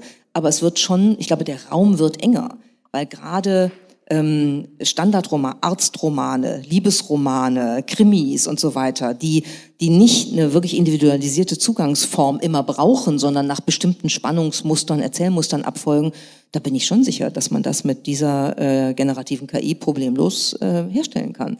Das wird, wird gut laufen. Für die KI. Markt. Die KI und auch für die, die das dann als Buch äh, auf den Markt bringen. Und würdest du dann demnach empfehlen, versuchen, also wenn man, wenn die KI das rauslesen kann, wie wir so mit unseren Partnern, Partnerinnen äh, Verlagen und so weiter kommunizieren oder Lesern, Leserinnen, heißt das, dass man einfach die ganze Zeit so derartig äh, durchgeschossen sein muss, dass die KI irgendwann denkt, sag mal, ich check's nicht mehr? Ne, es könnte ja auch sein, also die KI checkt ja nichts, sondern die, die rechnet ja nur. Insofern ja. Äh, müssen wir uns um die keine Sorgen machen. Die ist auch nicht beleidigt. Wie tricksen wir die dann aus? Jetzt sag doch mal. Also ich weiß nicht, ob wir sie austricksen können. Ich ah. glaube tatsächlich, dass es für uns die Entscheidung ist, äh, als, als eine Debatte, die geführt werden muss, wie wir damit umgehen wollen. Und äh, dass, dass es letztlich darum geht, vielleicht äh, auch zu erfahren, dass wir sowas wie, wie ähm, Ideenmanufaktur ähm, Ideenmanufakturen bekommen, dass also Handmade tatsächlich für Schriftstellerisches, für Kreativarbeit, Design, Malerei, alles, dass das eben eine Rolle spielt und dass das ein Ausweis ist, dass es eben individuell geschaffen ist. Das kann ich mir absolut vorstellen, dass das weiter weiter äh, so geht. Also dass Aber wir sozusagen sowas, was wir jetzt, also ne, vor Jahren fing das an, da stand dann überall Bio drauf. Und dann haben wir gedacht, ach, jetzt ist es endlich Bio, dass es sowas, dass es irgendwann so einen Button gibt, wo drauf steht, hat ein Mensch geschrieben? Human, ja. Human. Human is the new black. Puh. Ja, also ich wäre jetzt fertig. Mit den Nerven, oder? Nee, ich überlege, ja, nein, äh, wir müssen auch, ich habe schon ein Zeichen gekriegt, wir müssen auch tatsächlich langsam so aufhören, aber es ist, ähm, ja, es ist irgendwie etwas, also es war doch zwischendrin auch heiter zwischen uns, aber das ist jetzt ein bisschen bedrohlich, ehrlich gesagt. Vielleicht können wir ja noch mal ins Heitere gehen. Die habe ja gerade schon Mariana Lecki erwähnt. Und ich meine, ob die KI, die versucht, ein solches Buch zu generieren, ich sage nicht zu schreiben, zu generieren, ausgerechnet auf das Okapi kommen würde, da hätte ich ja schon meine Zweifel. Und so. Das wäre. Mit dem Okapi kriegen wir die Scheiße. Mit dem Okapi kriegen wir die Scheiße wieder geregelt, genau. Wobei das Okapi natürlich so ein lustiges Tier ist, weil es eigentlich zusammengesetzt ist. Also es wäre ein perfektes KI-Tier. Und trotzdem glaube ich, dass die KI nicht dieses Tier gewählt hätte für, für diese Form der Geschichte, abgesehen, dass auch die Geschichte ganz sicher anders äh, rausgekommen wäre. Aber vielleicht muss man, ja, eine, eine Portion Weirdness eine Portion Verrücktheit, die wir ja immer unterdrücken, die brauchen wir unbedingt. Also ja, das ist genau das, das ist der Punkt. Wir, sollen, wir müssen endlich aufhören zu versuchen, als Menschen immer maschineller zu werden, immer mehr wie Maschinen zu werden, sondern lasst uns doch immer menschlicher werden mit all unseren Verrücktheiten und unseren Zwängen und unseren Beklopptheiten und unseren großartigen Ideen. Und lasst die KI den ganzen Kram machen, der halt maschinell ist. Der kann ja helfen, das will ich ja gar nicht verteufeln, aber das ist der Punkt. Menschen die soll funktionieren und wir machen einen auf Okapi. Ja, wir sind das Okapi der Zukunft.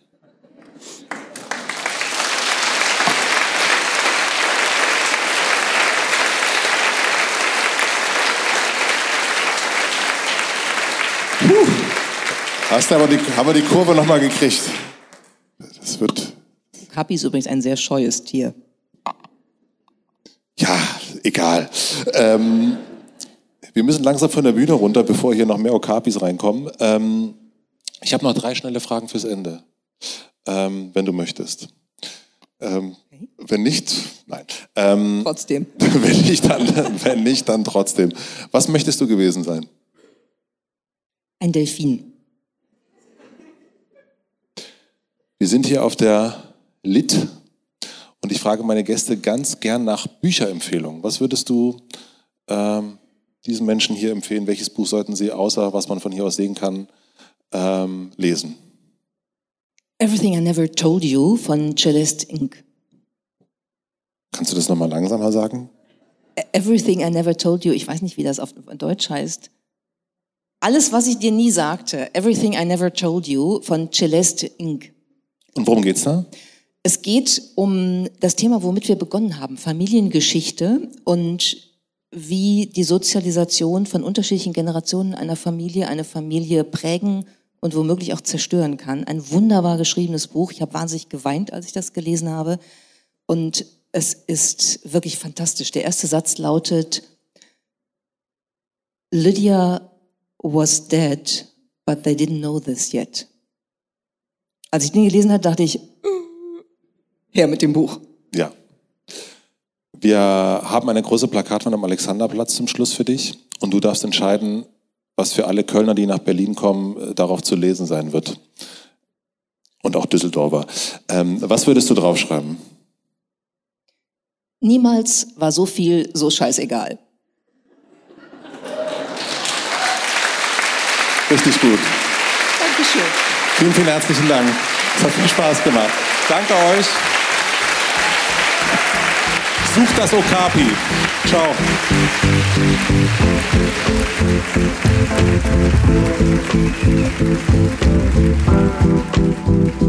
Das war Miriam Meckel. Vielen, vielen herzlichen Dank fürs Zuhören hier und nochmal an alle, die an dem Abend in den Satori-Seen in Köln mit dabei waren.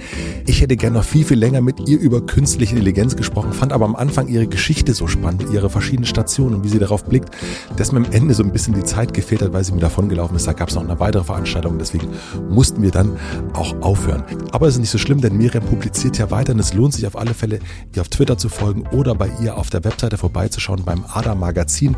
Da gibt es interessante Artikel von ihr und ihren Kolleginnen von ADA und es äh, lohnt sich, wie gesagt, weil es immer wieder ein guter Blick ist auf die Dinge, die uns aktuell und in Zukunft so beschäftigen werden, vor allen Dingen im Bereich der Technologie.